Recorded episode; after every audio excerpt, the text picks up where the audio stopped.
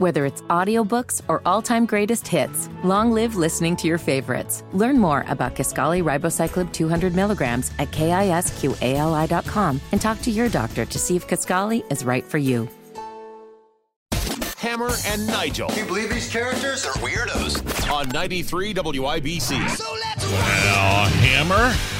Let's start the segment out on a positive note. We got good news from the Biden administration. Are you ready for this? All right. According to the Biden administration, prices for goods and services fell sharply in December. And that just proves it, man. There's another sign. Inflation is starting to ease. Uh, am I right or am I right? Am I right? Am I right? So about that, Yeah, yeah, yeah. remember when Joe and that woman with the really, really red hair, Jen Psaki, According to Donald Trump. promised us all that inflation would be temporary. We also know that as our economy has come roaring back, we've seen some price increases. Some folks have raised worries that this could be a sign of persistent inflation. Hmm. But that's not our view. Our experts believe, and the data shows, that most of the price increases we've seen are were expected and are expected to be temporary. I will say, as we've said in here before, but we'll reiterate that, of course, we take uh, the possibility of inflation quite seriously. Most economic analysts have believed that it will have a temporary or transitory impact. Oh, there's that word transitory. Heard that that word an awful lot. So Biden administration comes out today and says prices for wholesale goods Yeah, right. falling sharply. Like I said, sure. Well, here's the thing about that. Yeah? When you really look at the economy right now, and this isn't my opinion, these are facts, these are numbers.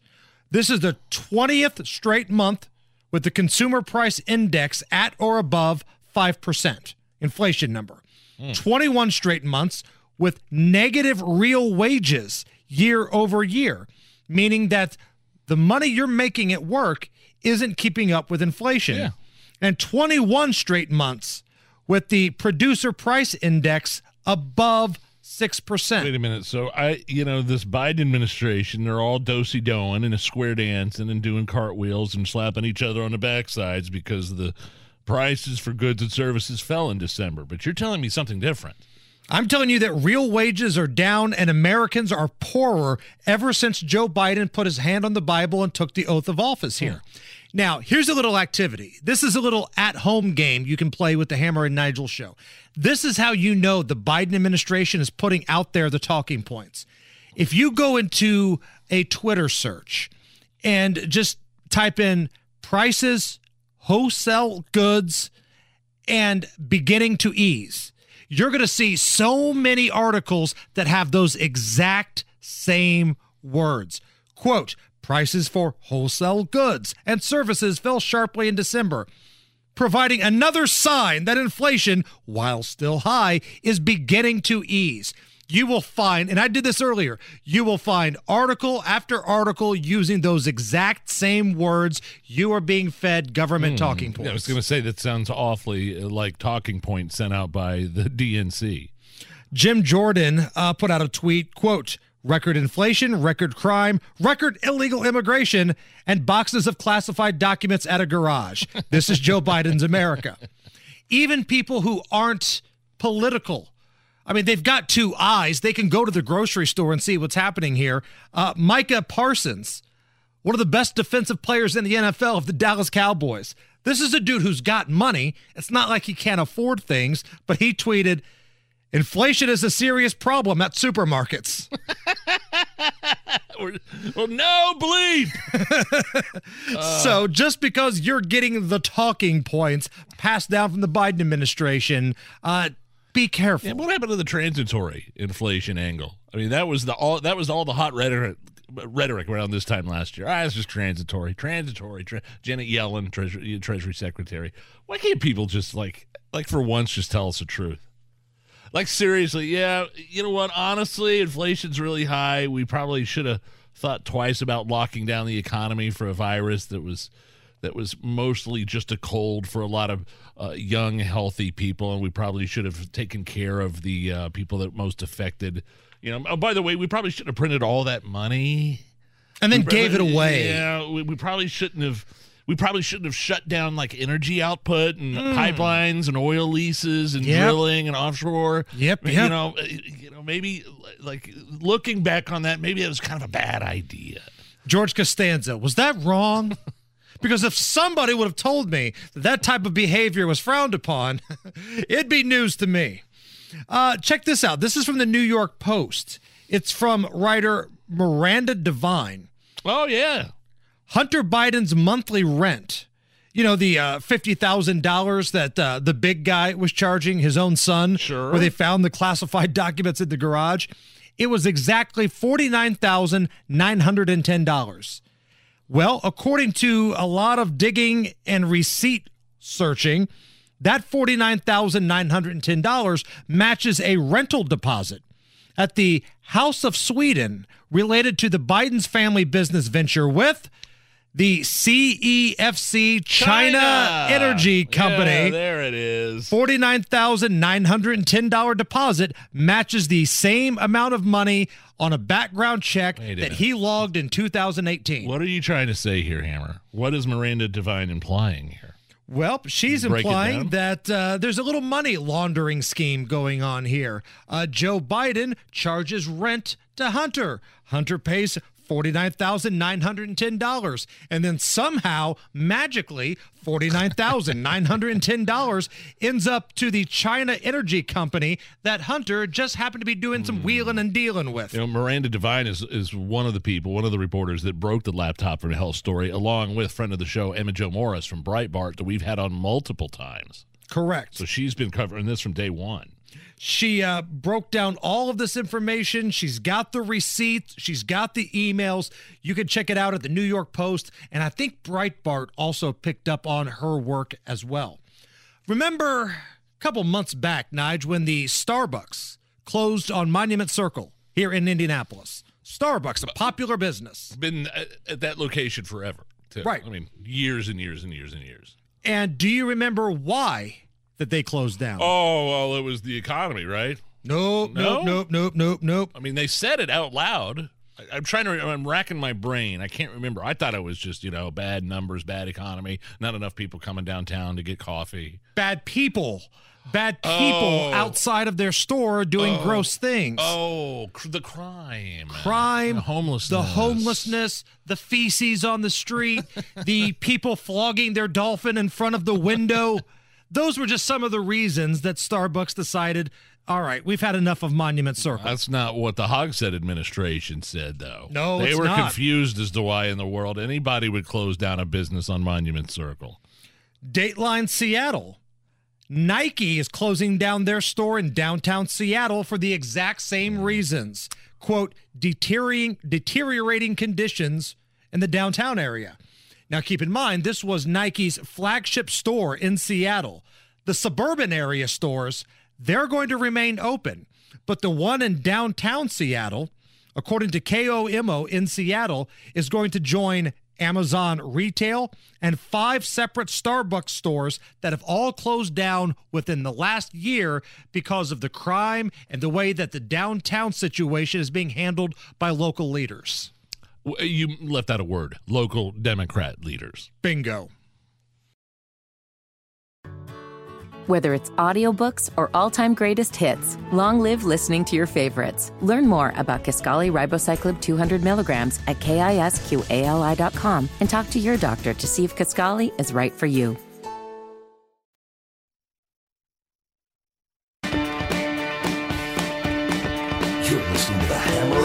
Show on 93 WIBC. All right, Hammer. Uh, how's your uh, how's your diet going, man? How's the uh, how's the New Year's diet thing? I mean, you didn't really make a New Year's resolution. Lots of people do lose weight, dieting, change their you know their lifestyles. How's it going for you, man? Well, I never said I was going on a diet, so I would say things are going great. um, Okay. so I lost 50 pounds last year. Yeah, yeah. That started at the beginning of last year. Man, I got to be honest, since I did that and right around Halloween time, I've gained pretty good amount back. I've probably gained about 20 pounds back. It's not bad. I mean, got to get back on it though, man. Like Halloween into Thanksgiving, which rolls over into like Christmas cookie season Oh, yeah. and all the holiday treats. New Year's feasts and meals. There was a trip to Nashville in between. Man, I got to get back on it. I lost a few pounds, cut back on a beer drinking during the week, and um and uh, I'm writing. One of the things I'm doing is writing down everything I eat every day, and then send it to my guy, my trainer Kyle at Exercise Inc. And they kind of help me with the with you know the keeping track. Once you like you look at it, you keep track. And I'm Kyle like, got the di- the diary. Yeah, yeah. It just says a lot. but look, man, I'm telling you, stick with us. If you want to lose weight in January, here's a new product that really works from Hammer and Nigel products. If one of your New Year's resolutions is to lose weight, now there's help. Super Glue Lip Balm. Simply apply the Super Glue Lip Balm to your lips. One application and you'll start losing weight fast. It's just that easy. Listen to this satisfied customer. No diet, no exercise, and watch the pounds melt off. Super Glue Lip Balm. Happy New Year, skinny. Man, I need work. some of that Yeah. right now, man. I'm not going to lie. I got to get back on it. that uh, The beer during the week is the worst for me. I, I, I will I'll maybe have one here before I go home or something like that before the show ends at seven. But that's cute. You but, said uh, one. uh, well, two at the most. But I mean, they're spread out. Like, really, uh, I keep on hearing about like healthy vodka and healthy kinds of tequila, right. and that's fine. And I might try to switch to some of that, but it's so expensive. That Right. kind of like silver, hundred percent agave tequila, the gluten free vodka, whatever. It's The healthy very, stuff is so very- freaking expensive. It's so good though. It's a- those are the good sugars. I've been hearing about the good sugars. And listen, we're not going to lie. We have really awesome jobs. Like we can drink beer at work because we're making a sponsor happy. You know, we have beer right. sponsors here. Our friends at Thompson Furniture and Mattress, they sponsor uh, Beer Sample Friday, and we're just making them happy.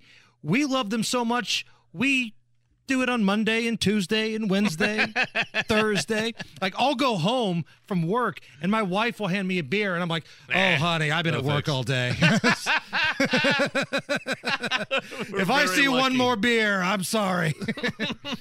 uh, Sam is our producer today. Sam, can we get a little mood music, please? Back to the hotel.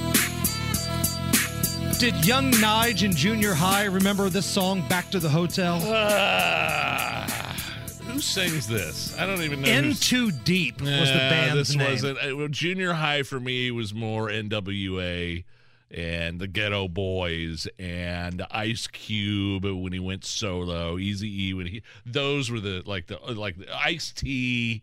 Those were those were the guys I listened to. The reason we had Back to the Hotel is there's a story on Reddit. Now, we're not sure if this is legit or not, but the person posted a photo on Reddit that hotels are so desperate. Everybody knows the mini bar at hotels is a good way to basically burn the whole paycheck because if you grab something out Oh, of that mini bar, they charge you an arm and a leg. It's crazy. Well, somebody posted on Reddit a photo after they stayed at a Marriott in Florida, and there was a sign on the mini fridge that said they would be charged 50 bucks if they put any of their own stuff in it. No, no, this can't be real. This is a Reddit thing. The photo has a sign and it says, quote, the refreshment center is on a sensor. Use of the refreshment Oh, center please. for personal storage will automatically incur a $50 charge. Yeah. Now I okay. I'm looking at the photo. I don't know. It doesn't. But on the other hand, it doesn't surprise me. How these some of these places try to nickel and dime you. You can't. You can't use the. You can't put your own things in the refrigerator. When was the last time you went to Vegas?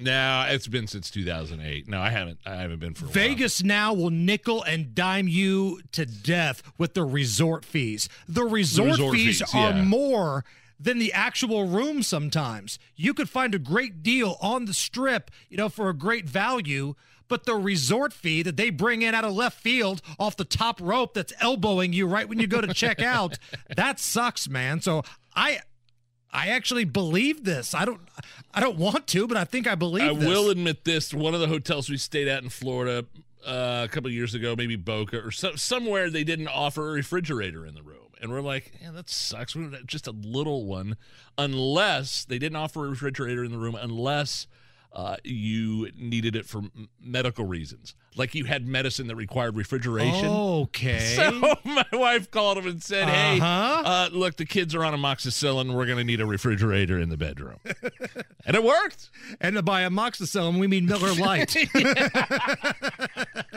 That's a brilliant, savvy move. All right, I like it. It's the Hammer and Nigel show. Whether it's audiobooks or all-time greatest hits, long live listening to your favorites. Learn more about Kisqali Ribociclib 200 milligrams at kisqali.com and talk to your doctor to see if Kisqali is right for you.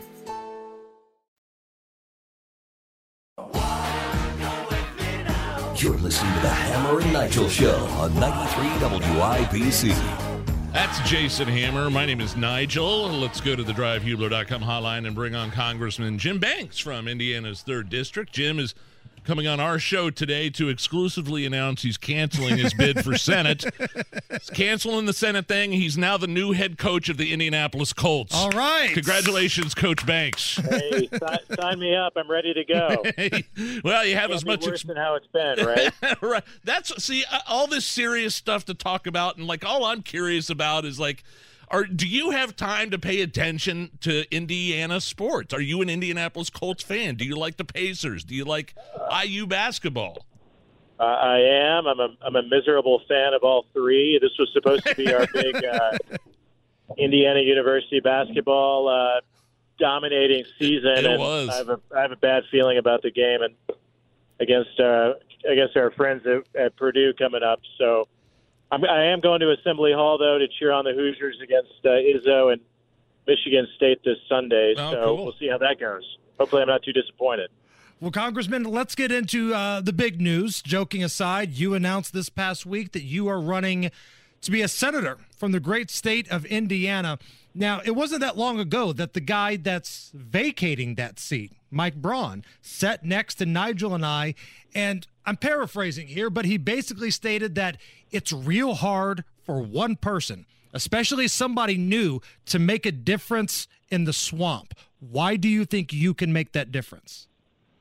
Well, uh, look, I, I've been honored to serve in the House now for the past six years, and and uh, believe that we have made a difference and setting the tone and the agenda to get our country back on track. I saw the night and day difference between the America First agenda that I championed and supported under Donald Trump and the America Last agenda these last two years under Joe Biden. That's that's turned the country upside down in such a big way. So the Senate's just a it, when it opened up because Mike Braun's running for governor. I, I my wife and I talked about it. We prayed about it. We feel called to run for it because I, I I just really do believe it matters who Indiana sends to Washington to be our senator, and we need more fighters in the Senate who are going to fight for our conservative values and for Hoosier families. And I've got the track record in the House, but I can do even more in the Senate.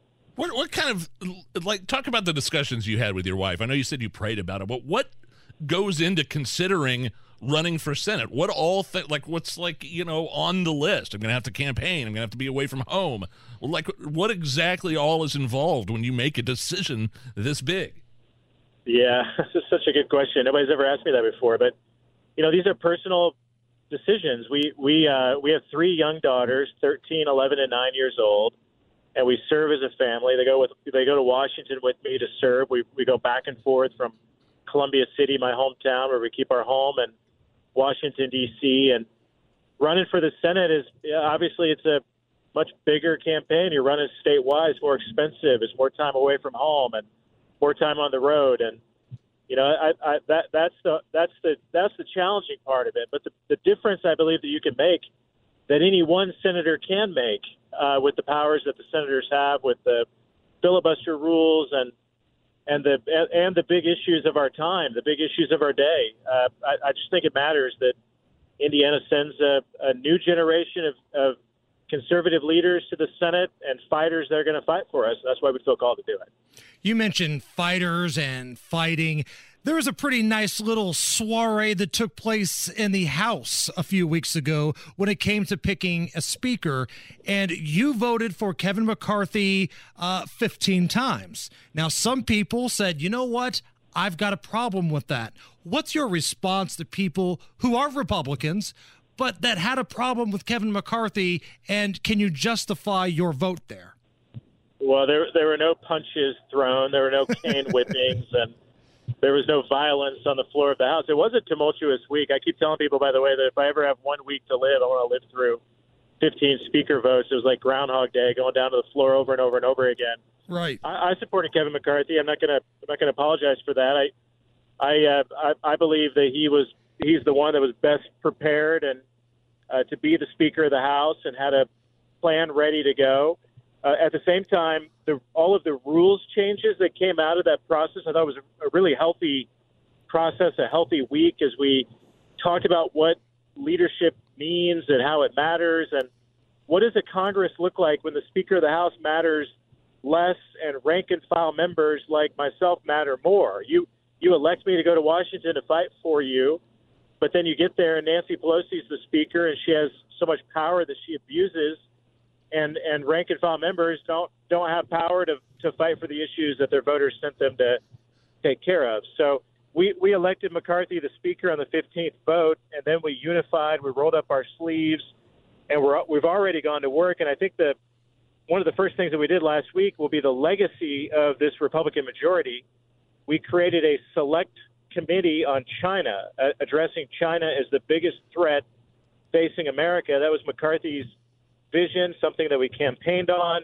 Now we're putting it into action. I'm going to be a part of it, and and uh, we're going to look at ways for America to get back on our feet, to build a military that can fight against China's military and beat China's military, and build an economy in America, rebuild the manufacturing base and the economy to keep our jobs here instead of watching watching China steal our jobs and our economic uh, ability in this country. So those are the things that matter that we're going to focus on in this Congress, fighting to keep girls' sports for girls and uh, pe- uh, fiscal responsibility, going after the national debt.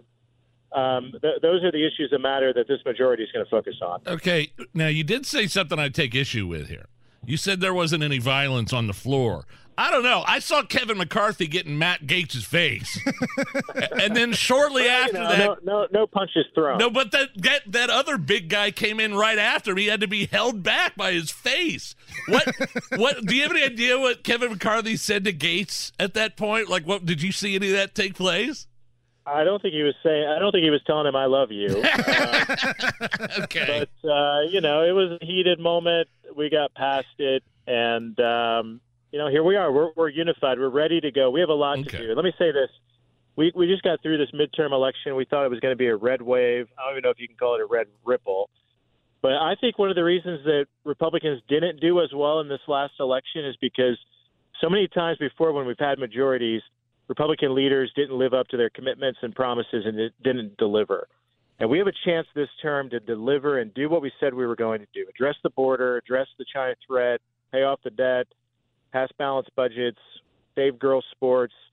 And if we deliver, we're going to grow that majority from from four, I think, to a lot more, and win the Senate, win back the White House too. That's why I'm running for Senate. I want to be a part of the next generation generation of leaders who fight to make that happen. Would you support an impeachment of Joe Biden just over the Afghanistan debacle alone?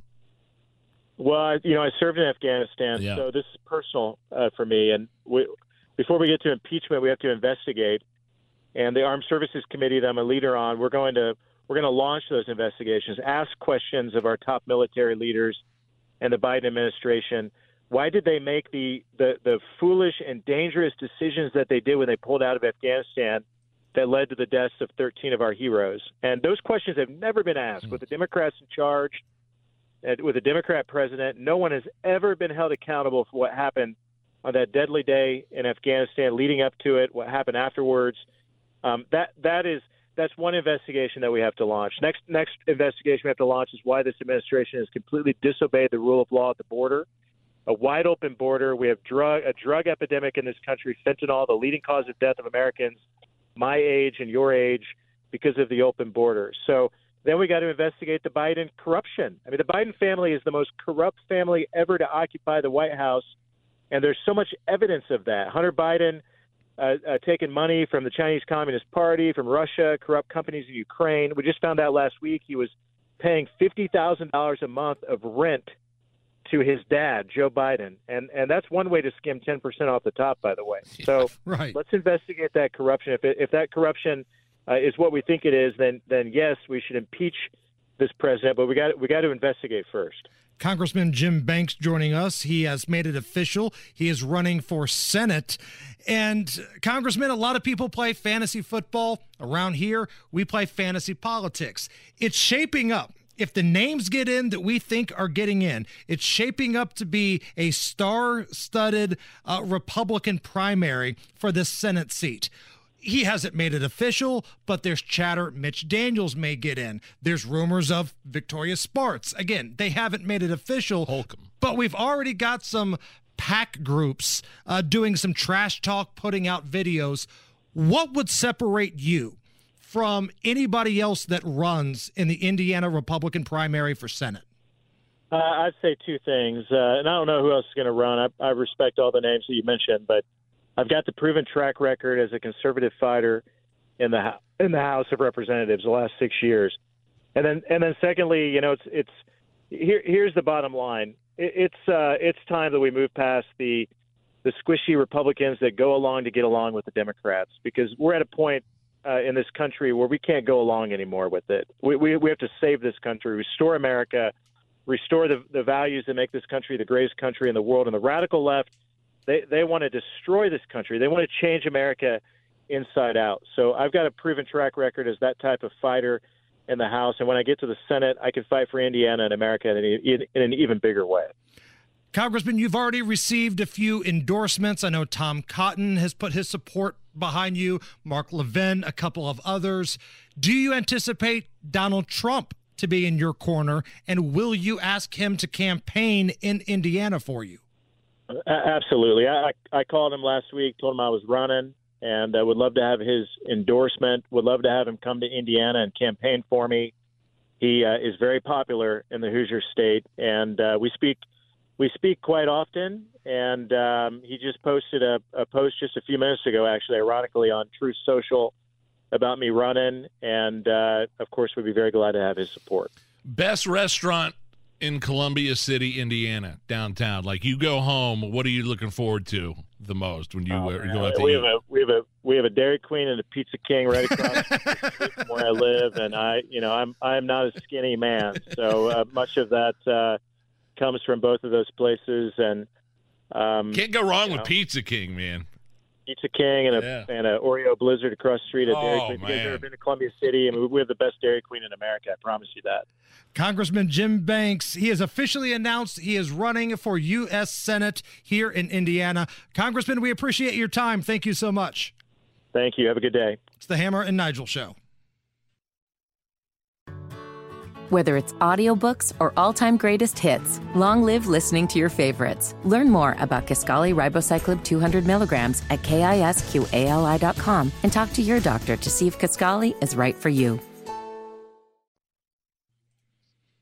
41 at the American Standard Heating Weather Center at 93 WIBC.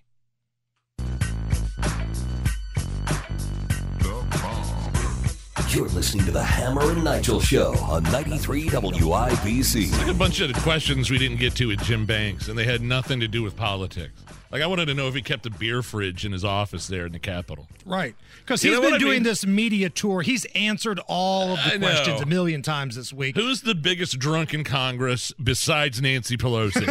That's what I. That was my next question. In the non Nancy Pelosi division. anyway, whatever. That was fun, but yeah, I still had some questions. He might not drink. He seems like a pretty straight arrow, kind of conservative, church going, God loving guy. Now, you might not like this, Nige, but there was one day you were gone, and I think it was myself and Rob Kendall in here. This is back when Jim Banks and Rob Kendall were somewhat cordial to each other. Uh, we asked him, all right, this is an important question Van Halen or Van Hagar? and it's Van Halen. No, Van no, Halen. no, no, David Lee. Roth, Bloomington, Indiana. It's crazy. You uh, think about like Indiana and some of the rock frontmen that have come from this state. You don't normally think of Indiana as like a rock and roll bastion, but you've got Axl Rose from Lafayette, and then you've got David Lee Roth in the greater Bloomington area. Don't forget ab- about Babyface. Kenneth Babyface Edmonds, Sam. I, I promise I'm not interrupting to make a joke here, but there are really people who are Team Hagar for Van Halen. Yes, This no, guy. I am. I am. He the can representative from Zionsville Have you is been to, I- well, I'm also a Zionsville representative, so I'd like to oppose and even the field. I just like Hagar because he he can sing all the Van Halen songs, the David Lee Roth era, and his own songs. David Lee Roth can't sing those Hagar songs. No, can't get in but the that David Lee. Roth songs are better than the No, Hagar I- songs. I, I, I would say they're equal. I, I don't know that there's Oh, one better than the other. We could have this conversation all day long. you know, uh, that's like saying Did we say Michael Jackson's from Indiana? Michael Jackson Yeah, is, okay. yes, but I, I wouldn't put him in the rock category. Oh, okay, okay. Like if you're just talking about rock and roll, you know, Detroit Rock City, and then there's parts of California that put a lot of great frontmen Yeah. out. But the state of Indiana, got a couple. man, we got a couple of them uh, in terms of bands, not individuals, like John Cougar, Johnny Cougar.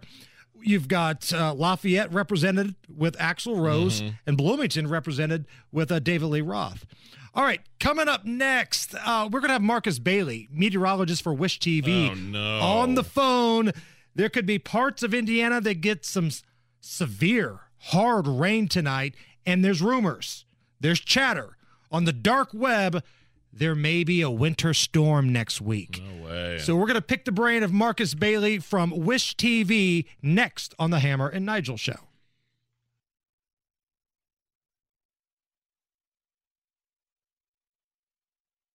Hammer and Nigel Can you believe these characters are weirdos? on 93 WIBC. So let's rock. That's Hammer over there. I'm Nigel. We'll go to the drivehubler.com hotline and bring on a guy. I feel we I feel like we only bring on Marcus Bailey when something bad is about to happen. like we've really pigeonholed you, Marcus, into this guest that comes on, this meteorologist from Wish TV that only talks about bad news. Marcus, how are you doing today? I'm hey, I'm great. I, I mean, one of these days, you guys are going to be like, it's going to be great news. Like Marcus is here. But, um, not gonna be Marcus is like when the punter that comes out in a football game. Like, oh man, another three and out. Here's Marcus Bailey. Oh no. All right, Marcus. So uh, you heard the forecast at the top of the hour there. It Yeah. sounds like parts of Indiana could see some hard rain tonight. What are we looking at? Yeah, I mean, look, guys, this is. Uh, I mean, it's it's like a early spring, like March forecast, right? I mean, we're going to be warming overnight. You heard Terrace talk about it. Uh, maybe even close to 50 by midnight. We already have the rain coming in now. Most of it's kind of light, but I do think we're kind of kind of pick up the intensity here. Um, so some moderate to heavy rain. I wouldn't rule out maybe a few rumbles of thunder, even. Um, severe weather, eh, kind of difficult to get going. I think uh, maybe down along the Ohio River, but central Indiana, I'm not too concerned about it. But we're going to be dealing with this heavy rain, I think, for a good portion of the late night and overnight hours. Should be out of here by around daybreak, but there's a lot of areas that could pick up, and this is statewide. Um, maybe as high as around an inch of rainfall, and there could be some isolated higher amounts. So Uh, you minor what? flooding. There's two Yeah. times where I have to sleep on the couch.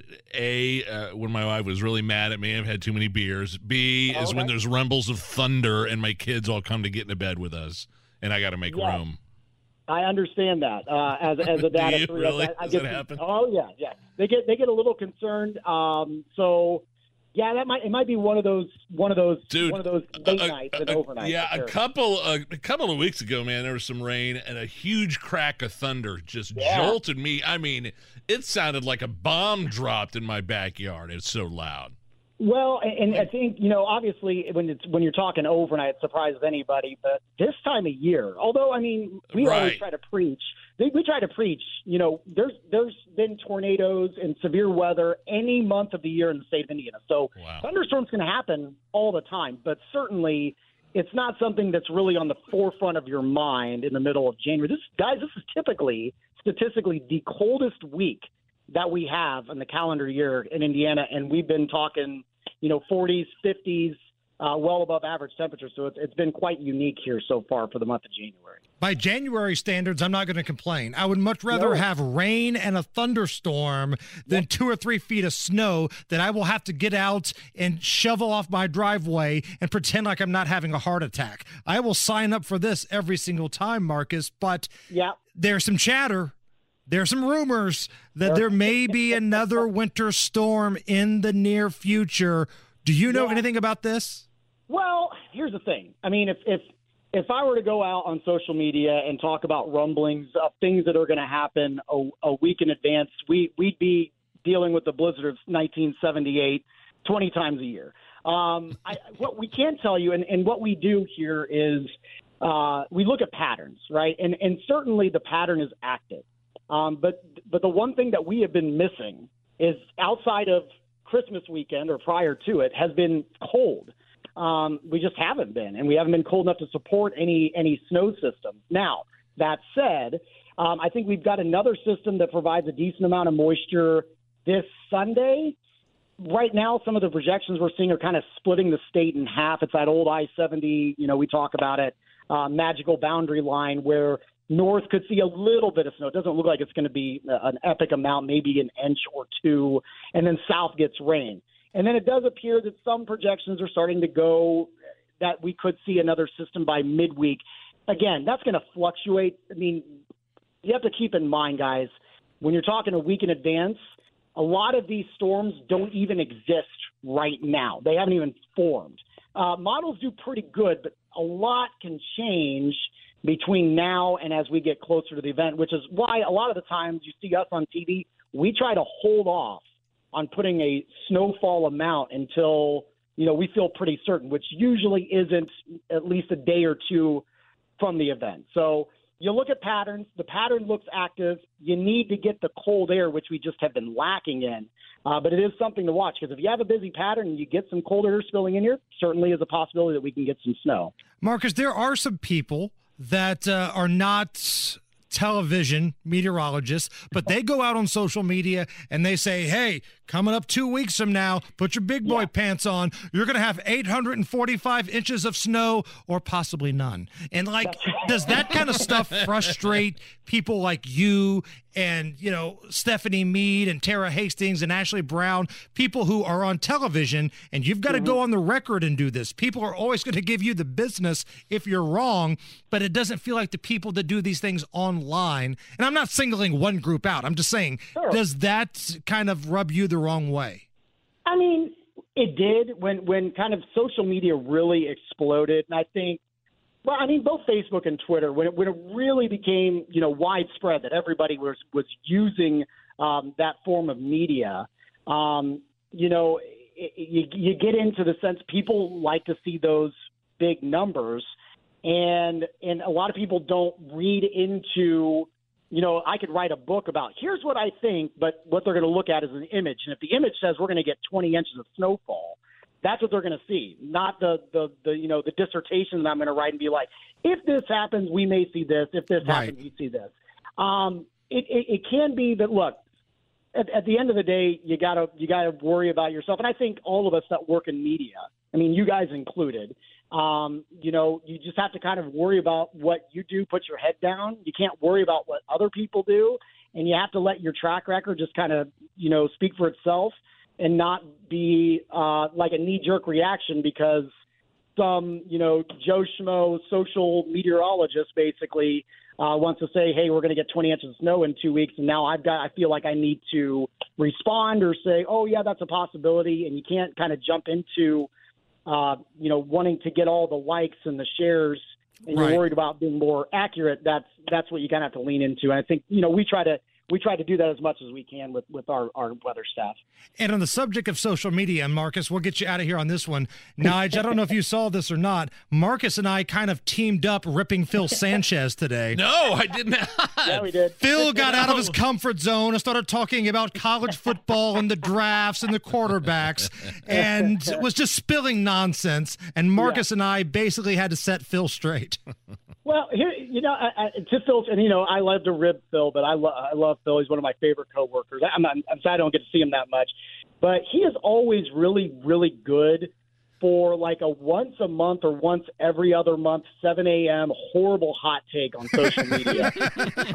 and so, so you know, we all kind of wait about you know on daybreak. It's like we wait around and, and it's like we all just kind of look at each other like, oh, Phil's got the hot take of the day, and uh, you know everybody kind of ribs him a little bit. So we have a good time with it, but. uh yeah, his his uh, his sports take sometimes I, I had to I had to rib him a little bit because he wanted to talk about the upcoming draft, and I friend I had a friendly reminder that there was a few years ago that he thought that the Colts should give up everything to get Sam Darnold. So you might want to you might want to hold off that. on some of those projections, right?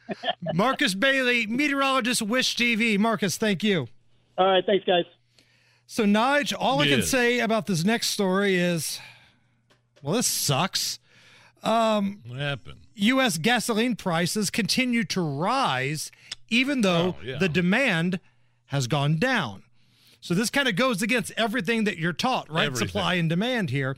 According to AAA, gasoline demand is kind of having that seasonal slack off. The weather's pretty crappy. It's cold in places, not as many people traveling, so the demand for gas is not as high as it normally is. So normally the gas prices would go down. Uh-uh. They're going the other direction. As a matter of fact, Colorado, Georgia, Nebraska, and Indiana are the states that are seeing Oh, yeah. the highest uptick in gas prices right now. And I'm assuming the president is taking credit for this, right? I mean, because when the prices go down, it's it's because of what President Biden is doing. But Right. prices go up. Well, wait a minute. The president has nothing to do with gas prices. Putin. It's Putin. Putin. Putin, price hike, Yeah. but Biden's gas reduction. That's how it works. That's funny. I mean, look up Executive Order 13990. I've, I've mentioned it on the show before. From day one, Biden has done everything to suppress energy output in this country, including this executive order, uh, January 20th, 2021, uh, signed by President Biden. Got rid of the Keystone Pipeline, prohibited drilling in Arctic in that Arctic refuge, uh, moratorium on coastal plain uh, oil and gas leasing programs. I, the list goes on and on and on and on. So, hope you're enjoying those high gas prices while all at the same time uh, dipping into our strategic petroleum reserves, which is dumb as well. And oh, by the way, wages not keeping up with the inflation. So you're making less money than you did a year ago. And you're right. Even though the gas prices are not $5 a gallon, which they got up to at one point, they're still substantially higher than when the big bad orange man was there. And it's now over $3 a gallon again. So I think it's time to crank up a classic Hammer and Nigel record oh. single about the gas prices. Overnight prices rose about a nickel from about 297 to as high as 305 today in some areas. And the sign said a gallon of unleaded is 305. so I left my car there parked at the pump cause I didn't have the money to drive. Come on! The cashier said get back and you'll ride. You're gonna have to leave. So I said to him, you'll have to give me a 10. That's what it costs to turn the key. Oh, Sign, sign. everywhere a sign telling me that I don't make enough to drive. It's 19 cents a cup if you divide.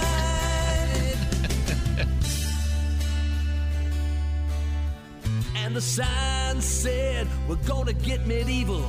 We ain't got money to pay. We'll find another source like a saddling horse. Cause they run on hay. Let's go! Sign, sign, everywhere sign.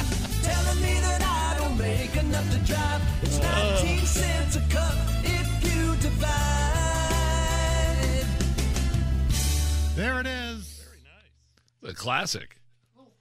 little throwback for you there. All right, Matt Bear, what's up? Whether it's audiobooks or all-time greatest hits, long live listening to your favorites. Learn more about Kisqali Ribociclib 200 milligrams at kisqali.com and talk to your doctor to see if Kisqali is right for you. Hammer and Nigel presents It depends upon what the meaning of the word is.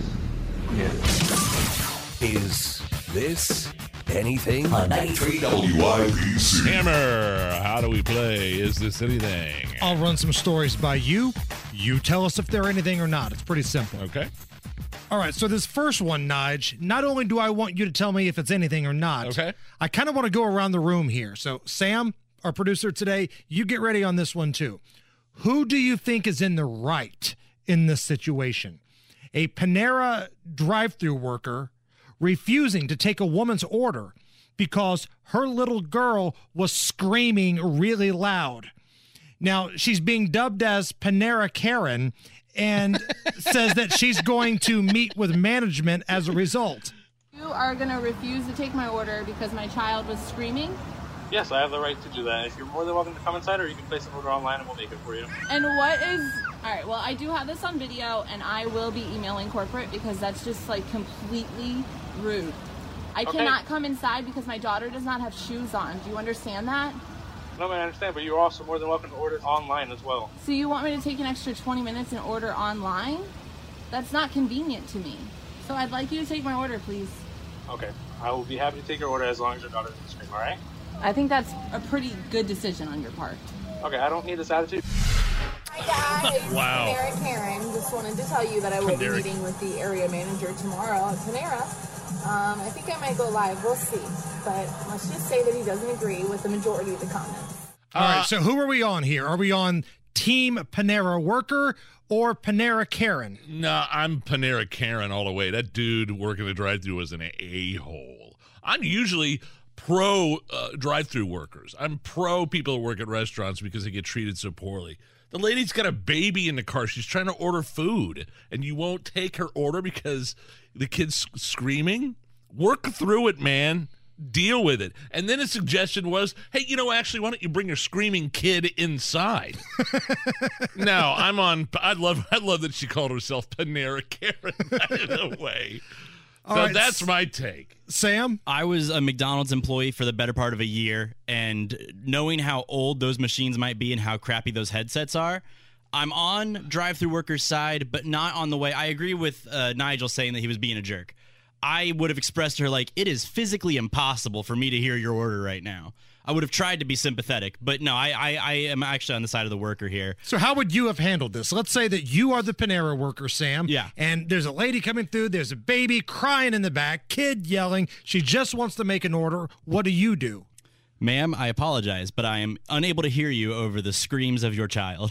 And then would she be able to come up to the window and make an order that yeah, way? uh, the- honestly, that's the easiest fix. Is like, look, just pull around. Sometimes I would just have people pull around and take their order at the window. Anyways, it's so much easier. That guy was a nerd. Sounded like a dork with some sort of power complex, like the assistant manager to the man, the assistant manager at Panera.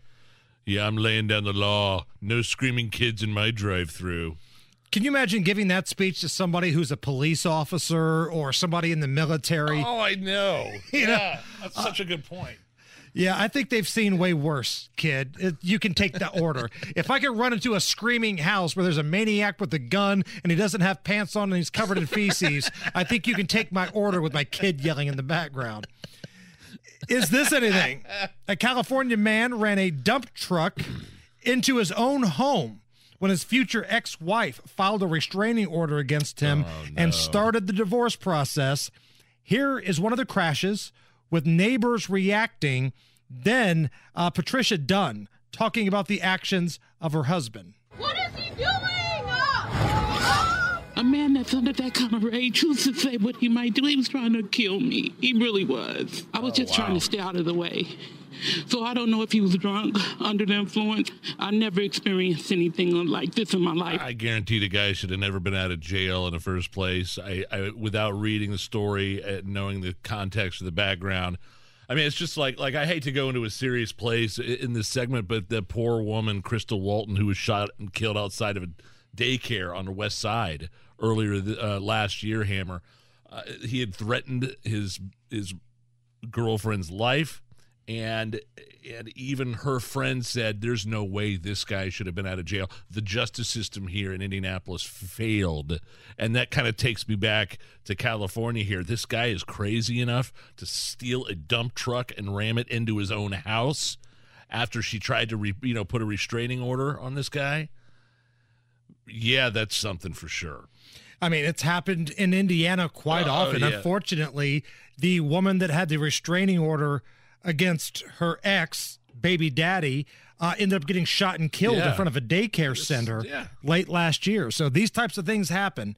It's the Hammer and Nigel show.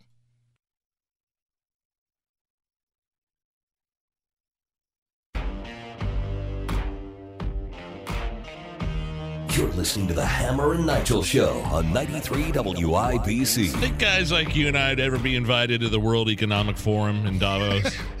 Oh, Nige, you and your drugs. Like I feel, I feel like the World Economic Forum is kind of like G7 summit. Like it's just a club of ultra wealthy, powerful leaders that get together every year and f- figure out ways to control and tax the citizens of the nations that they represent. And they often lecture you about your carbon footprint after getting off their giant private planes. Have you seen the It- parking lot where all the private Yeah. planes are? in, in Davos? Yeah. Oh, yeah, yeah. It's it, it- it's a joke. It, it's such a joke. Half the, literally half the time is them wagging their finger, talking about carbon footprints while they're all in limos and private jets. So, some of the attendees this week include 116 billionaires, 52 heads of state, 600 CEOs, 56 finance ministers, 19 central bank governors, 30 trade ministers, 35 foreign ministers, 16 American politicians, including FBI Director Chris Why is he there? Well, that's a good question. A better question why aren't some other people there? It's kind of a who's who of people who have backed out of this thing last minute. George Soros, Bill Gates, a couple other high rollers all have announced that they're not going to be there. Uh, Klaus Schwab's exit this past Friday. It's a little interesting to me, and I can't quite figure it out just yet, but why all of these people Soros and Gates and their good time party boys all of a sudden decide last minute, you know what? I don't want to go to the rich guy's party. I don't want to go where everybody has money and we can buy things and boss people around and listen to Al Gore. They loved it before. Why are they out now? What's brewing? That's the question. I haven't quite figured it out yet. But uh, for those that are there, oh, Nige, they're getting top notch entertainment. For those that are there, uh, they're getting lectures from John Kerry. They're getting lectures from Al Gore. And don't forget, they have panels. And hosting one of the panels is Brian Stelter, the thumb. Um, this Friday night, I hit a wall. And that's when the tears came. so we have nothing to compare this with. So it can be incredibly alarming, it can be incredibly depressing. Media can help, making media can help, but the emotions are real for everybody. They're a big part of the story. Oh, barf. Was that Tucker at the end? Oh, barf. Yes. Why would they have like that's all the World Economic Forum could find is a failed CNN broadcaster? And he's just a turd of a human being. Like, there's a lot of top notch journalists who would love to fly over there and be at the beck and call of all these billionaires and powerful people. But the best you could find is a thumb, the human potato, Brian Stelter. That's all you could get. I'm sorry, I took the I took a drink at the exact wrong moment there. One of the uh, panelists on the thumbs panel was the uh, New York Times chairman, the chairman of the New York Times. And again, think about how bad this is. Stelter's hosting, and now you're going to have the chairman of the New York Times talk about how whenever they make a mistake, they admit it. dis- being discerning about trust and in, in some ways finding institutional proxies for trust, um, you know, where there are reliable, transparent standards. You know, for example, in an institution like mine, when we make mistakes, we acknowledge them in public and we correct them. Oh, really? Oh, when the hell did that start? This is that was the guy from the New York Times, right? Right.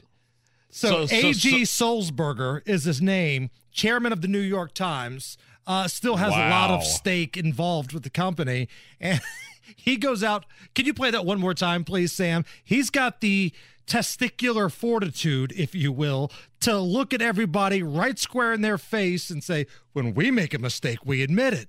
Dis- being discerning about trust and in, in some ways finding institutional proxies for trust, um, you know, where there are reliable, transparent standards. You know, for example, in an institution like mine, when we make mistakes, we acknowledge them in public and we correct them. We correct them. Now, maybe I drink too much. Maybe I Yes. stay up too late. Yes. But I don't recall the apologies for Russiagate saying that the COVID vaccine stopped transmission and stopped the spread. Uh, the officer that they said was murdered at the Capitol.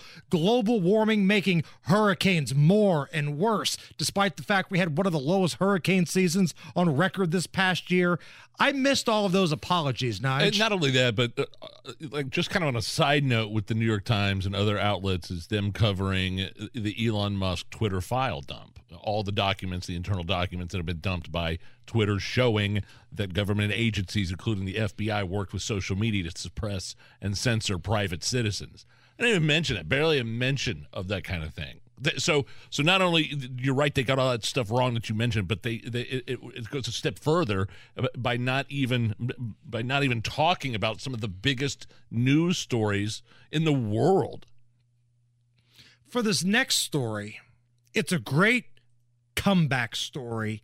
So I think we need some mood music. Okay. Don't call it a comeback. Oh yeah. Big Nige, it sounds like a certain former president that likes to tan himself orange is about to return to Twitter and Facebook. There's only one person you could be talking about.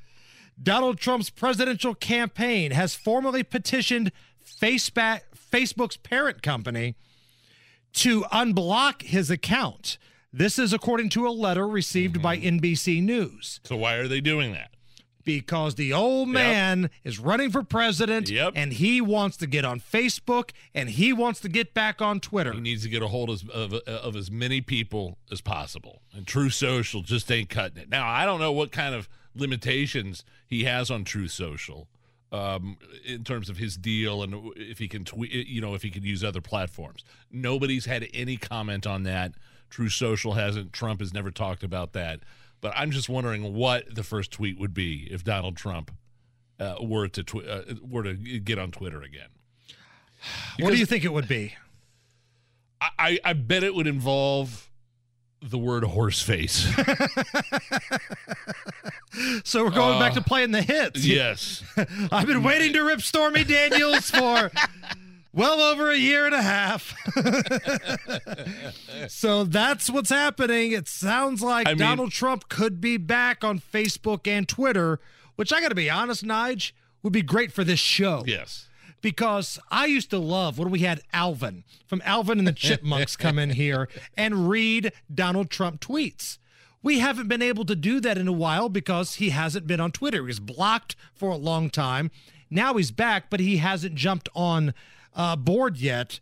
But for those who don't remember what it was like, here's a classic Donald Trump tweet read by Alvin from Alvin and the Chipmunks. Today, Elizabeth Warren, sometimes referred to by me as Pocahontas, joined the race for president. Will she run as our first Native American presidential candidate? Or has she decided that after 32 years, this is not playing so well anymore? See you on the campaign, Trail Liz. I miss having Alvin read tweets Oh. from the president on this show. Alvin's laugh at the end there was the best. And again, these are actual tweets. Well, sure, This yeah. isn't anything that we have, you know, wrote down and gave to Alvin. These were actual tweets. Do we have time for one more? Let's do one more. This is a classic Donald Trump tweet about the Mueller report as read by Alvin. Statements made about me by certain people in the crazy Mueller report are fabricated and totally untrue. Because I never agreed to testify, it was not necessary for me to respond to statements made in the report about me, some of which are total bullshit. that was a tweet. That was a tweet Uh, from the by, by a president. sitting president. Yes. With the word BS in it. I Correct. like it. It's the Hammer and Nigel show. 640 at the American Standard Heating Weather Center at 93 WIBC. You're listening to the Hammer and Nigel Show on 93 WIBC. All right, explain this headline to me, Hammer. Uh, new research has revealed the cheapest NBA teams, Indiana Pacers, coming out on top. Is, that, is that what I think it means? What What does that mean exactly? So this media company in Ohio broke down the average price for two tickets, Uh, okay. a beer, a hot dog, parking, uh, all of that factored in to your night out at an NBA game. I thought you meant like the you know the the amount of money they were or were not willing to spend to make the team successful. That's what I thought at first glance. no, no. Uh, it's actually good news. Yeah. Pacers are a good Yeah, value. Yeah, absolutely. when they're healthy, they're a great fun team to watch. They got to get Haliburton back. Man, having him injured really hurts this team. But uh, the average for two tickets. Now, again, this is the average. So you could probably get into a Pacer game if you're willing to sit in the upper deck for like 10 bucks on like a it, yeah. weeknight.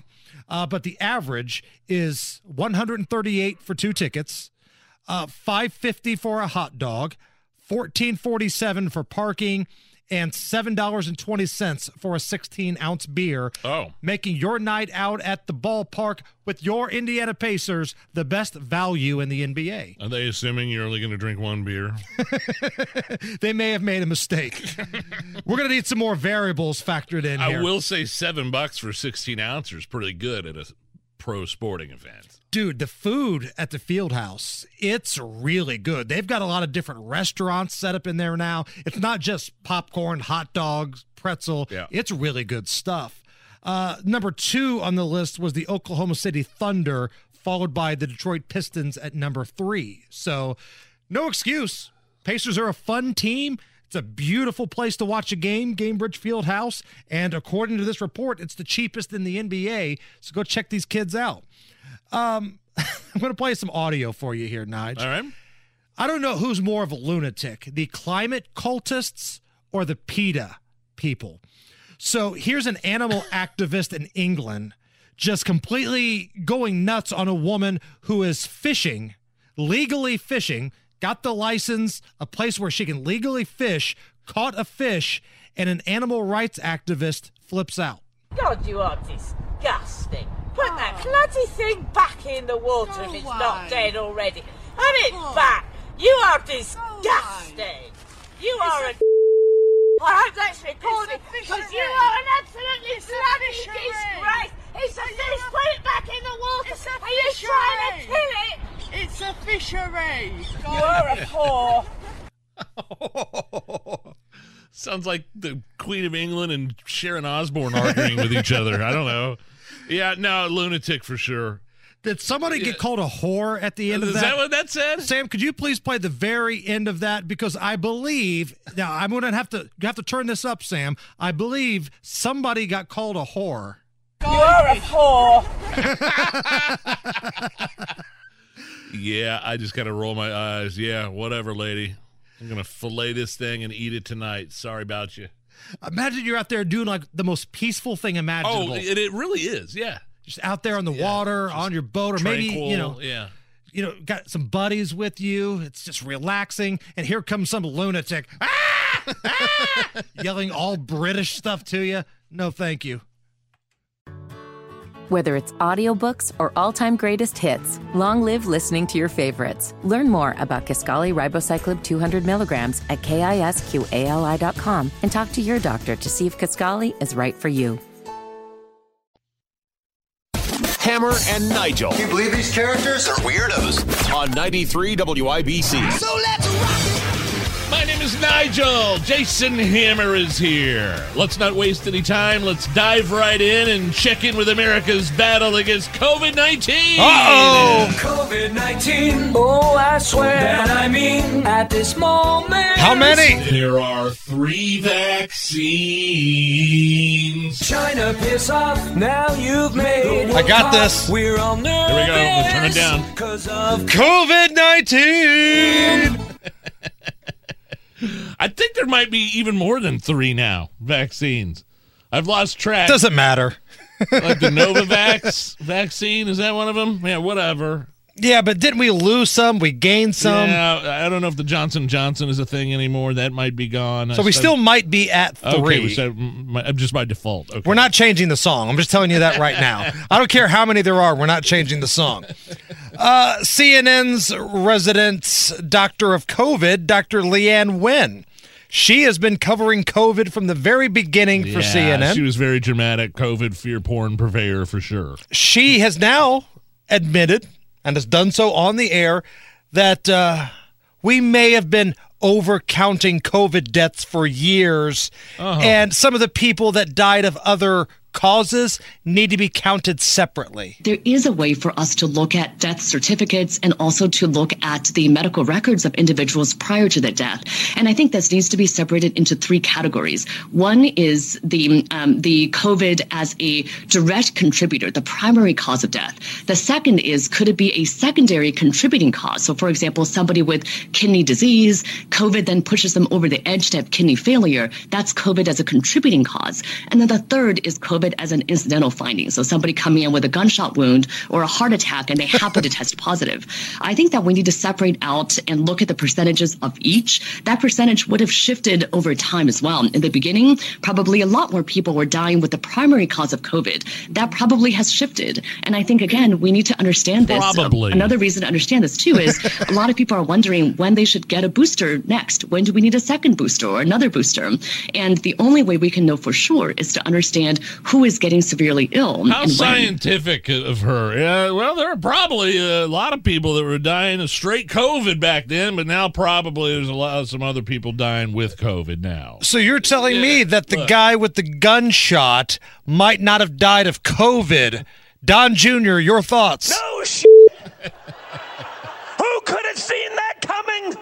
I had no idea. Oh man, it seems like just the, the public health establishment has been wrong Uh, around every corner. Just at every step, they uh, you and I have been talking about this for years now, multiples of years, talking about how how if you go into a hospital, you get your leg bit off by an alligator and you're bleeding profusely and you happen to pass away. But you also happen to have COVID. Boom, COVID death. Died of COVID. I mean, how many times have we discussed this? And now finally you have corporate elite media saying the exact same thing because they really just can't hide behind it anymore. You know what's crazy is how often regular people like us, we don't have medical degrees, but over the last couple of years, how often people like us have been right. And people like Dr. Leana Wen here and Dr. Fauci have been completely wrong. You know, and they don't want to admit it. So now they're coming out like this is breaking news. now, right. listen, the guy with the gunshot might have died from a gunshot wound, not COVID. So- well, you don't say. Dramatically, I mean, she admits, I mean, she's saying that the U.S. has been dramatically overcounting COVID deaths. People were locked out of their jobs because of this. People lost Yeah. jobs because of this. Decisions were made, public health decisions were made, kids were locked out of schools. So I'm not much of a hockey fan. I'll admit that. But we had a little drama in the NHL last night. So the Philadelphia Flyers, they had a game and it was Pride night. And in the pre-game skate, like the warm-up session before the game started, the Flyer players were wearing like rainbow jerseys for Pride. There was one player, a defenseman, who did not want to do that. He claimed it was due to his Russian Orthodox faith. His name is Ivan Provorov. Now, I might be butchering his name, and if that's the case, I'm sorry, but he did not want to wear the pride stuff. And now people are giving him a good old fashioned finger wagging. This is the player after the game talking to the media about why he did not want to wear the pride uniform. Everybody, I respect everybody's choices. My choice is to stay true to myself and my religion. That's all I'm going to say.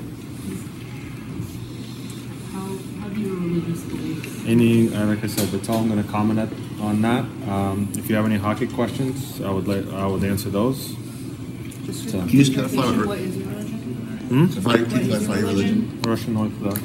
Russian Orthodox. He claims that's his faith. Uh, he said he respects everybody, but He's not going to do that. Forget about believing uh, in somebody's, you know, gay rights or whatever. That's that's fine and well and good, and they should have rights just like everybody else. But I should have the right not to wear a T-shirt or a ribbon or a medal or anything like that. If I don't want to. I don't. I don't. I don't. I should have the right not to kneel if I don't want to because I don't believe in you know forcing to, somebody to do something. After the game, his coach uh, was defending his decision, but you could already tell some of the media members were getting a little squirrely. Uh, he he's being true to himself and to his religion. Th- This has to do with, with his belief in his religion, and it's one thing I respect about Provi. He's always true to himself, uh, and so that's that's where we're at with that. Was there any consideration on your part when he chose not to wear the jersey to not play him as a result? No, no. No. Good for him. No. And there was a E ESPN reporter, and this is what we're dealing with here. This was the tweet that the ESPN reporter put out. Quote, he's the only Flyers player not to have a pride jersey on and the only player not to have it up for post-game auction.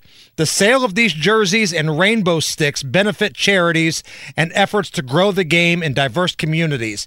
He owes them a donation. Okay. All right. Yeah. Everybody owes something. It's you owe something for my cause that I believe in. It reminds me of the Seinfeld episode where Kramer didn't want to wear the AIDS ribbon. You're checked in? thank you. Here's your AIDS ribbon. Uh, no thanks. You don't want to wear an AIDS ribbon? Uh, no, no. But you have to wear an AIDS ribbon. I have to? Yes. Yeah, see, that's why I don't want to. But everyone wears the ribbon. You must wear the ribbon. What you are? You're a ribbon bully. Come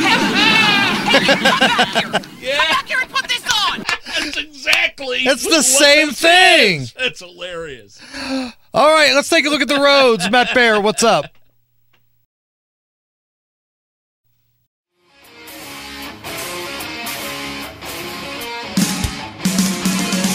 My name is Nigel. Jason Hammer is here. Casey Daniels from the Kendall and Casey Show joining us for the side piece segment. Casey, how are you? I'm good. How about you? Remember when the Biden administration and corporate mainstream media told us, "Oh, the adults are in charge now." Remember, remember that whole rap how Donald Trump was going to blow up the world because he sent out a few tweets, but you know mm-hmm. the grown-ups are, are back in the back in the White House. Do, do, do grown-ups leave classified documents unattended in their garage parked next to the vet? Do do grown-ups let their crackhead son rent the house out for fifty thousand dollars a month and not keep visitor logs? Did I hear somebody say money laundering? Doesn't that sound like that's what it is? Uh, and and then now we're learning that the Department of Justice and Merrick Garland, the AG, they're, they're telling the FBI, "No, we don't we don't need you involved in the whole Joe Biden." You know, DOJ? No, not me. Mm-mm. I, I just but you know what? Just in case, my lawyers are going to go with you while yeah, you search. exactly. Mhm. I just I I'm old enough to remember how the adults were in charge, and it doesn't seem that way. Well, just, here's- just a thought. Here's my really pertinent question, and I asked Rob Kendall this earlier, and he skirted it. But I know that Oh. you guys Oh. won't. I know you won't. Skirting, Rob. Yeah, he's- Afraid of the question. He skirted the tough question from the girl. Okay, so here it is. Are you ready, Rob? Here, you ready for it? Let's go. Which is sexier, the Corvette or Melania's closet? oh wow! I don't. I'm not a huge Corvette fan, so I'd take a tour in Melania's underwear drawer any day. I'll That- go I'm looking for so- some classified files in Melania's drawer. I think I'll, I'll volunteer as tribute. Sure. Now you're saying that because you're a tall fella and the Corvette would be a small compact car for you. Now, I always thought vets were a little like if I was going to buy a vet, if I had enough money to buy a vet, I might just like want to buy like a Jaguar instead or Mhm. something like that. Hmm. Vets to me seem.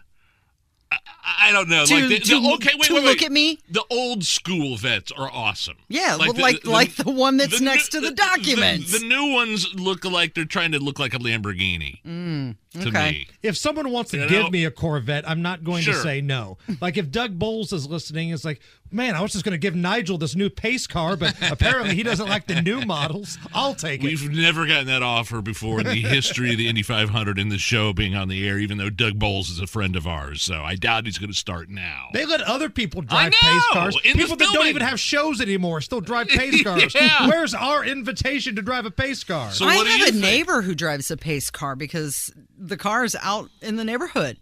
Is it his? I, I don't know if it's like on loan for the season because I haven't seen it. When the temperatures got colder, the pace car disappeared. So Nigel maybe has it a had to go Biden back. mask that he wore at a night with WIBC. have have your neighbor put the mask on and drive around the neighborhood like Biden. there we go. Well, you tell me, Casey. I mean, what's what's the answer to the question? Repeat the question first of all. Which is sexier, the Corvette or Melania's closet? You tell me. Well, I'm going to go with the Corvette, of course. Okay. You know, All although right. I bet she has some really wonderful high-end dresses in that closet. I was wondering what you were going to say, and dresses was not the answer that I was looking for. Hey, Casey, sorry. do you think that everybody's turning on Biden now? Corporate, mainstream media. Uh, do you think there's people that are inside the Biden administration possibly leaking some of this stuff just so he won't he won't run again in twenty? I do think he's going to run again, but Well, you know, we were being told that it was inadvertent and he was surprised, so why would he lie? You know, Everybody in the room is laughing. he wouldn't he wouldn't lie about that. Was he surprised that they found the documents or was Yeah. he surprised that, That he they were the- there? yeah. Which surprise I think he was it? surprised that he was the vice president. wait, wait, what? Wait, as the vice president when I had these. Well, and now people are saying, uh, does Obama have anything to say about this? Because all of this happened under his watch.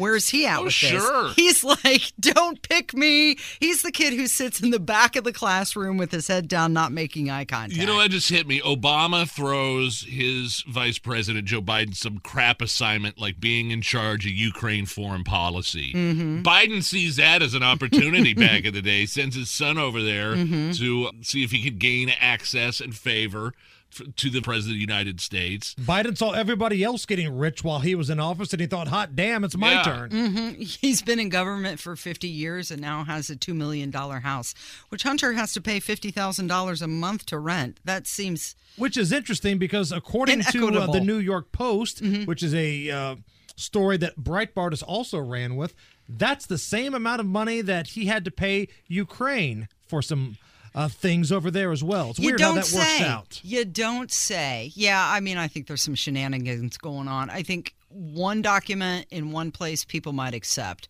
but now with the drip, drip, drip, it's like, wait, what's what's going on? Are here? people more outraged at like, oh, they can't believe the mishandling of classified documents? That are they more mad at the documents or the the hypocrisy of the whole thing? And where Donald Trump, you know, his house got raided, uh, Melania had to get rid of all her undergoods and replace them with all new stuff. Mhm. They got rid of the whole wardrobe because the FBI was rummaging through their closet. I'm more outraged at that, at the double standard. At the hypocrisy of it. Yeah, I think. And had Biden not said, how irresponsible. Exactly, And then, oh, really? And it's, you know what? Just let the narcissist keep talking because the more they do, what they say and reveal is a confession. Speaking of narcissists talking, sounds like the old man, number 45, Donald Trump, mm-hmm. might be getting ready to come back to Twitter and Facebook. Mm-hmm. This do anything for you at all, Casey? You know what? I think it, well, Twitter more fun than Facebook Yeah. because I'm not a big Facebooker. I've never have been. I just don't enjoy it. I think it's just angry trolls on Facebook for the most part. Same with Twitter. Well, yes, that's true. Yeah, but uh, Twitter isn't exactly a bastion of hope and fun. Positive well, influence. I on guess Twitter. it depends on who you're following, what you've got going on in your feed. But I think it will be entertaining. Will it help him? No, I think it could hurt him, just proving again, unless he turns that account over to someone who will run it for Well, he him. pe- he he petitioned Facebook to let him back on, or his campaign did. So Mhm. it, I mean, all you can't run a big presidential campaign without being on those platforms. I don't Right. think. And now Yeah. that he's allowed back on, I think I think it's, I just wonder what the first tweet's going to be. All right, so I'm making a bet. You know me, I'm a sports better. I've got an itch to make a bet here. Mm-hmm. This is what I bet his first tweet's going to be. I'm back. Kiss my orange ass. That's my bet for the first return tweet. My bet is I'm not going to get too specific. I'll just I'll, I'll speak in generalities, but the, the tweet will involve the word horse face. That's my prediction. or he Can should I get just some? say, Can I get some odds on horse face from the gambling man over there? Yeah, you hit a horse face parlay on this. You're going to be a wealthy man, my friend. Just uh, hi, good night, everybody, and then we never have another tweet from him again. um, so we had a little conversation at the end of my segment on your show Mhm. earlier today. Yeah. We had a lot of conversations, but the one we ran out of time Yeah. was greatest female front of a Mhm. group or band. Yeah. Not an individual. Mhm. And here are the criteria. Right. The individual that's fronting said band has to be talented. Mm-hmm. The band has to have commercial success. Okay. And she has to be hot. So I don't Oh, care how do you have to talented be you a- are. If you're ugly, you're out. I don't care how hot you are. If you're not a good singer or performer, you're out. Mm-hmm. Because yesterday was Susanna Hoff's birthday of Yeah. the Bangles. Mhm. And I would make a claim, I would make an argument that Susanna Hoffs belongs in that conversation. And she still is so pretty, isn't she? She still got it. Yeah, there's that one part in the Walk Like an Egyptian video where she kind of does that little side look and she bites her lip and Oh, yeah, man. she's just so cute. in that. Smoke on the water. Mhm. She still is. All right. Mm-hmm. I got one for you. What? Courtney Love of Hole. She's on my list too, but he did say what that the, the band had to be successful and the lead singer had to be in hot. day, and I thought she was really hot back I in never her thought prime. Courtney Love was I thought she was kind of trashy hot. Okay. In that bruises where like, you know, needles have been kind of way, I guess, but it never really worked for me. And the other one that's popping into my head, and then I'll give, give it to Casey, is Mhm. Chrissie Hynde, The Pretenders. She was on my list as well. I've got her too. So yeah, we're, Sorry, we I agree on that. No, it's all cool. What about Janis Joplin? Big Brother and the Holding Company. not hot. Not Janis. Joplin, not hot. Like, okay, like who is going to be above Susanna Hoffs here? Mm. Because to me, I think we're talking about just a handful of people.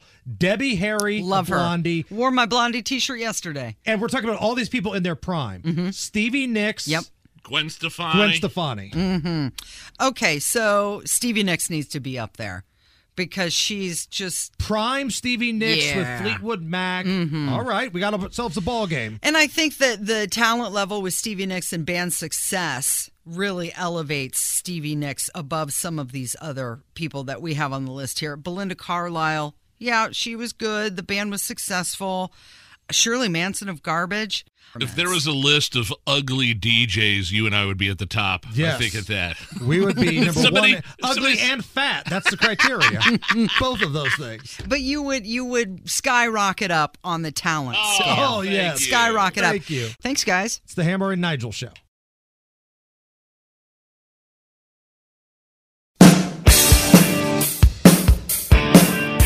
The Hammer and Nigel Show. My name is Nigel. Jason Hammer right over there with a special guest on the drivehubler.com hotline. He's a former educator here in the state of Indiana, also an investigative journalist for the Daily Signal.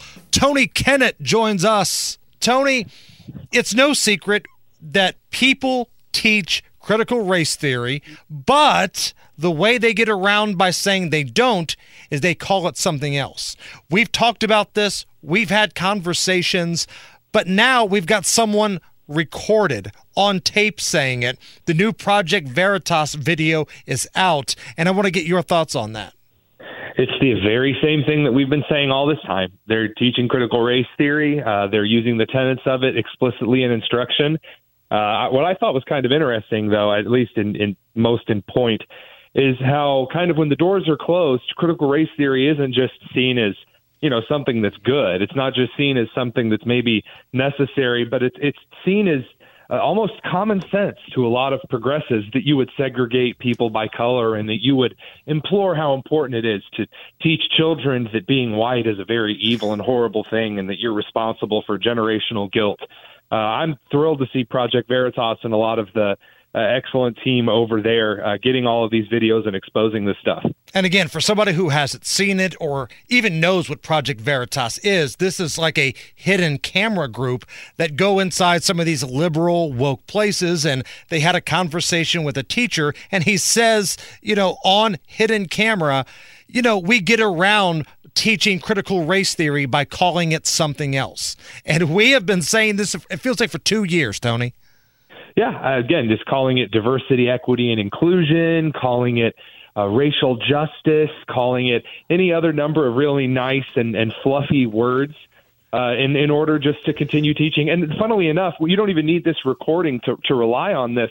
Gloria Ladson Billings, who has been writing essays on critical race theory since the 1990s and the importance of it and the need for it and why it's good, uh, she was she has been giving interviews as a professor of education for like two or three years now, saying that you can't uh, be equitable in education without teaching critical race theory. She says that all high schools and middle schools should be using critical race theory. So, so much for that theory. One more thing on this before we move on, because we've got a number of different subjects we want to get your opinion on here. But I've had a lot of people send me messages wanting me to ask you this parents of kids in schools they get these surveys sent to them. Now the surveys are very vague you know. How is your son or daughter's experience? What can we do better? Does your child feel included? Things like that.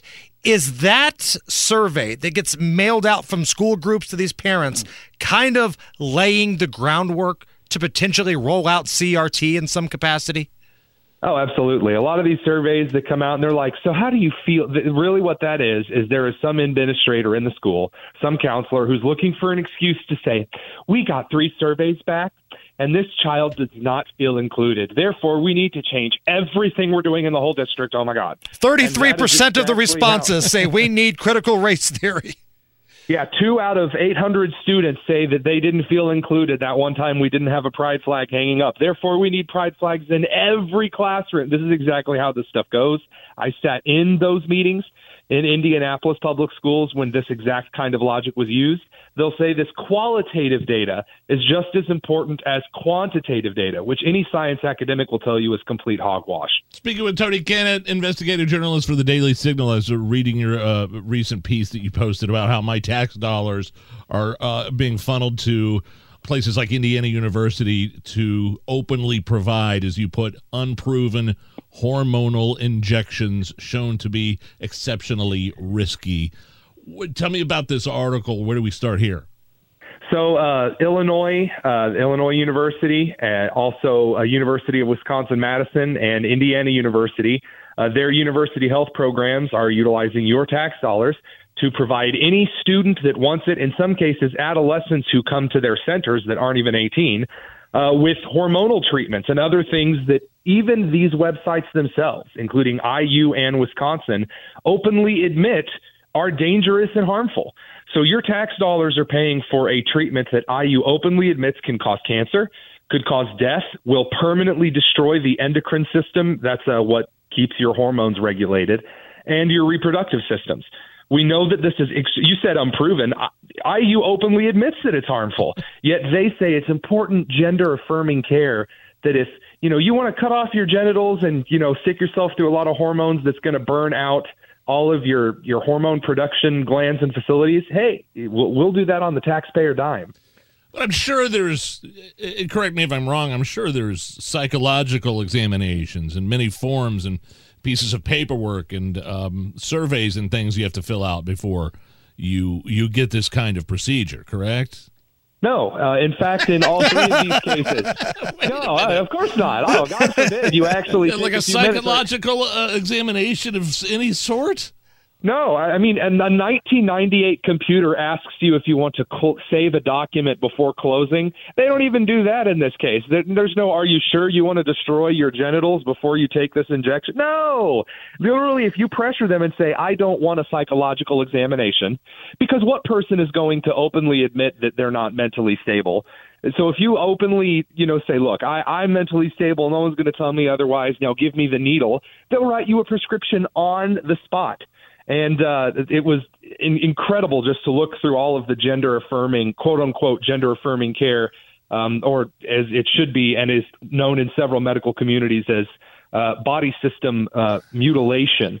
Um, and it, it, the amount of just horror stories that yeah. are starting to come out is is just well, unreal. Well, that's my next question. I mean, are there any studies that have been done to suggest that you know quality of life of someone who's gone through this has is improved. Are are there any studies that that talk about the the safety of, of these kinds of procedures? So uh, the the Trevor Project is a left wing activist uh, group that likes to basically create these fake studies um, and I say fake because it's all qualitative data. There's nothing quantitative in their studies uh, that'll say that, well, if you know, if, if your kid uh, wants to be transgender, it's better to have a trans daughter than a dead daughter or a dead son or whatever. And so they, they say that, well, 100% of people who get gender affirming care are less likely to commit suicide. But additional studies that are done by you know actual scientists looking at data have discovered that's actually not true at all. It turns out that those who receive psychological counseling and help, not hormonal injections, are more likely to be mentally healthy over a longer period of time. They are less likely to commit suicide. And as we find out from a lot of individuals and, and more recent studies that are coming out, the regret from individuals who have uh, undergone transgender surgery and procedures regret it as soon as two years after the procedure, uh, and and do so for the rest of their life. Are there any universities that had been doing these procedures that said, "All right, maybe we should pull back uh, for a minute. Maybe we should stop this process until we find out more about the the long term effects"? Uh, Vanderbilt in Tennessee, because the uh, GOP caucus inside the the Tennessee State House wrote a letter that said, "We believe that you are encouraging medical mutilation." We believe that what you are doing is using taxpayer dollars to harm children and young adults. And so, therefore, we're going to launch a full scale investigation into absolutely everything you are doing to see if you're up to board. And Vanderbilt posted a little thing online that said, Yeah, I think we're going to stop with the gender surgeries for a minute. I, I don't know. I wish that we had a Republican legislature who had um, the cojones uh, to perhaps send such a letter to Indiana University. No, we're, we're too busy scratching their back. Nigel, do you ever wonder what the text messages on Tony Kinnett's phone look like? Like most of us get messages of like, "Hey, what's up? What's going on?" Uh, Tony, any update on the trans hormonal funding and body mutilation? Uh, I'll uh, I'll always keep my text open for you, Jason. You can start sending me some more normal text. My wife isn't. Hey, so uh, last thing here, Tony, before we let you go. Uh, we talked about this a little bit earlier. There's rumors, there's chatter, there's scuttlebutt that Donald Trump getting ready to come back to Twitter as well as Facebook. His staff has apparently reached out to Facebook to unblock his account since he is running for the president. Your thoughts? Okay. Uh, I mean, I, I I don't know what to say. He was going to do his whole oh, just Truth Social. Truth Social is such a success story, and then it turns out no, no one, not really much change has occurred, and and Truth Social is still kind of languishing, and uh, he he wants to kind of recapture some attention. He's embarrassed himself royally on social media several times in the last couple of months. And I say that with, you know, an air of disappointment. I, I find it, you know, unfortunate, especially with some of the anti-China policies that he is suggesting. Um, I, I mean, good for him. I hope that he actually keeps his hands off of his phones and, uh, you know, refrains from tweeting out more very weird things. But I don't know. It's kind of a nothing burger for me. Should be entertaining. It's though. great for our show. I'm not going to lie, Tony. Yes, it's great for our show. I can't wait to have Alvin from Alvin and the Chipmunks come up and Oh, read I'm, more I'm tweets. Excited for I'm excited for the the just copulent amount of screaming and crying that will come as a result of this. Where can people find you at, Tony? You can find me on uh, the Daily Signal, dailysignal.com. You can check out all of my stuff there. And if you're a masochist, you can follow me on Twitter at the Tonus. Tony Kinnett, thank you. Tony. Hey, thanks for having me on, guys. It's the Hammer and Nigel Show.